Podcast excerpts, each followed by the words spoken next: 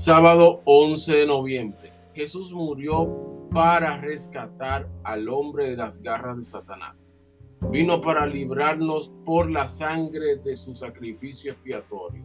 El hombre que ha llegado a ser la propiedad de Jesucristo y cuyo cuerpo es el templo del Espíritu Santo, no será esclavizado por el hábito pernicioso del empleo del tabaco sus facultades pertenecen a Cristo, que lo ha comprado con el precio de su sangre.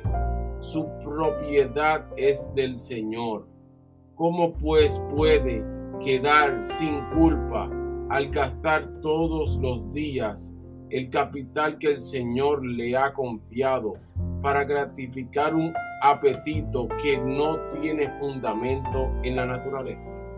La edificación del carácter Elena G. de White.